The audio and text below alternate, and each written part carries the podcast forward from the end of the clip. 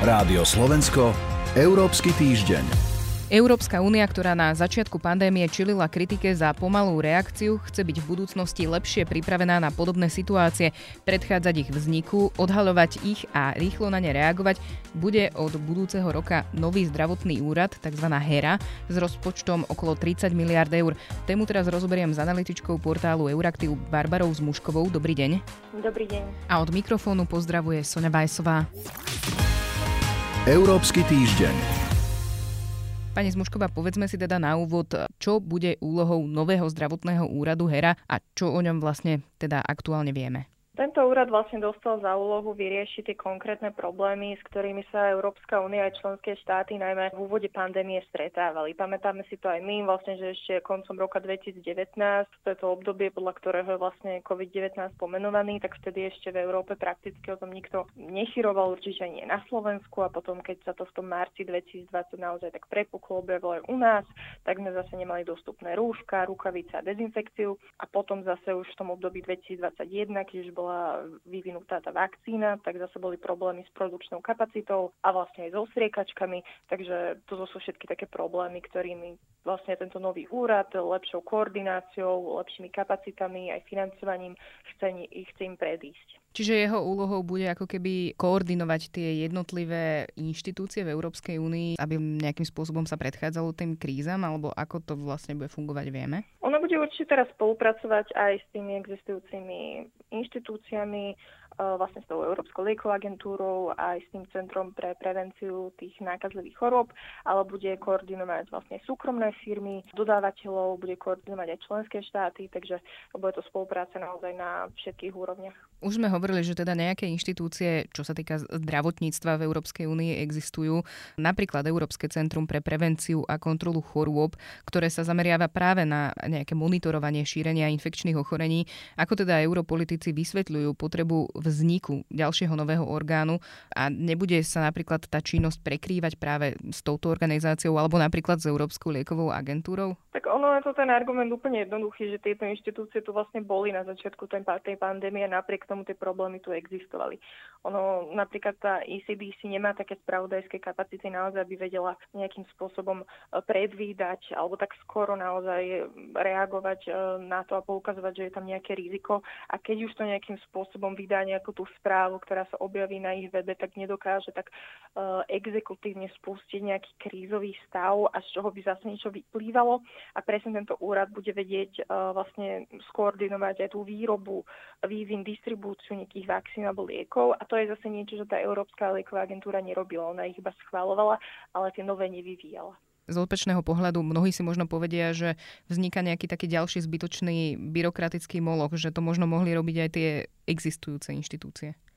No, ak nevytvoríme niečo nové, alebo mohli sme vlastne do tých existujúcich inštitúcií dať týchto vlastne 30 miliard, ale ja si myslím, že oni za tým určite museli mať nejaké dôvody, že museli vidieť, že napríklad to ECDC sa sústredí samozrejme aj na iné choroby, zo lieková agentúra, ona tiež rieši, napríklad schvaluje aj lieky na rakovinu, takže toto bude ten orgán, ktorý sa bude naozaj sústrediť na takéto neočakávané riziká, ktoré by sa mohli vlastne týkať celej Európskej únie, aby už také neočakávané neboli.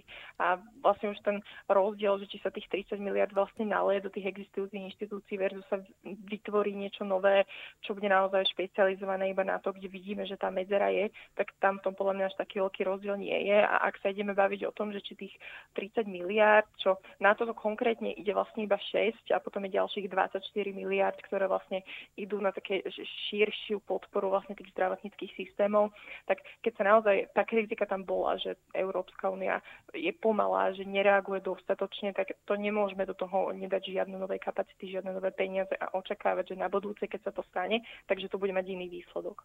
A tá nová organizácia, ten nový zdravotný úrad by mal e, začať fungovať v roku 2022. Áno, vlastne bude to možné urobiť takto skoro, pretože Európska komisia to vlastne vytvorila do svojich vlastných štruktúrach, takže nemusí vlastne prechádzať celým nejakým politickým legislatívnym procesom, aby sa to vytvorilo práve preto, lebo si uvedomuje, že treba zasiahnuť teraz.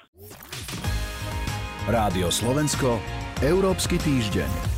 Predsednička Európskej komisie Urzula von der Leyenová na Margo nového zdravotného úradu, o ktorom sme sa pred chvíľkou bavili, povedala, že je stavebným kameňom silnejšej zdravotnej únie a krokom vpred v pripravenosti na krízy. Pandémia a očkovacia kampaň e, boli aj témou jej správy o stave únie, ktorú prezentovala tento týždeň. Kritizovala v nej aj nejednotný postoj k migrácii členských štátov, či hovorila aj o snahe vytvoriť vlastnú armádu.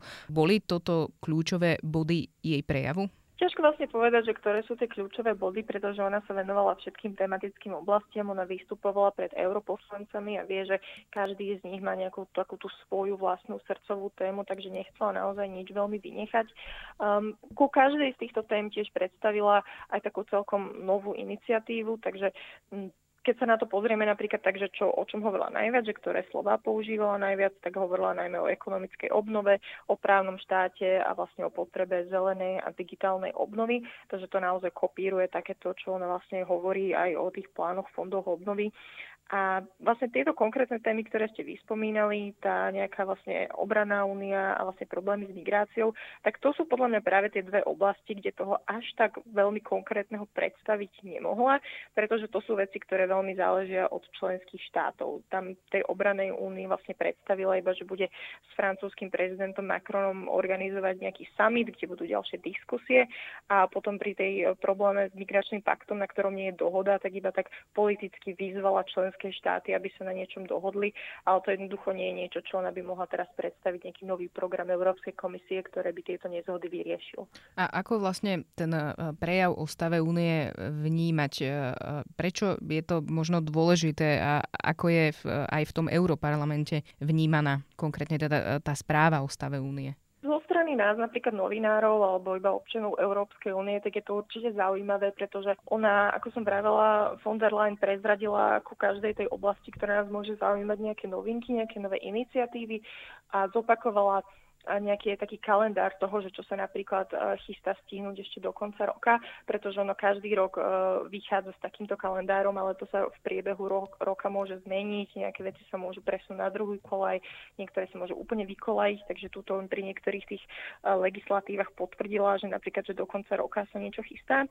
Takže to je jeden rozmer a potom druhý rozmer, prečo je to pre tých europoslancov také dôležité, tak to je práve preto, že túto raz do roka vidíme takú najpriamejšiu najpriamejší kontakt medzi tými jednotlivými politickými piliermi únie. Tá exekutíva, komisia sa stretáva s tou legislatívom, parlamentom a nejakým spôsobom tam interagujú. A ako vlastne reagovali tí europoslanci, tak, tak by som to zhrnula ako takéto kliše, že keď je každý nespokojný, tak to urobili dobre, že samozrejme tí zelení budú hovoriť, že sa mala viacej venovať e, klíme, samozrejme, že frakcia Obnovme Európu bude si myslieť, že málo hovorila o právnom štáte.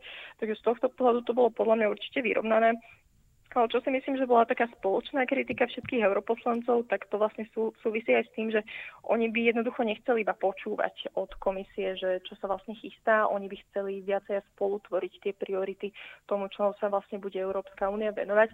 Takže to si myslím, že bude zaujímavé ešte, ako sa v rámci konferencie o budúcnosti Európy bude ďalej vyvíjať. Toľko Barbara Zmušková, ďakujem vám za rozhovor. Ďakujeme. A za pozornosť ďakujú od mikrofónu Sonja Vajsová a portál euraktiv.sk. Rádio Slovensko, Európsky týždeň.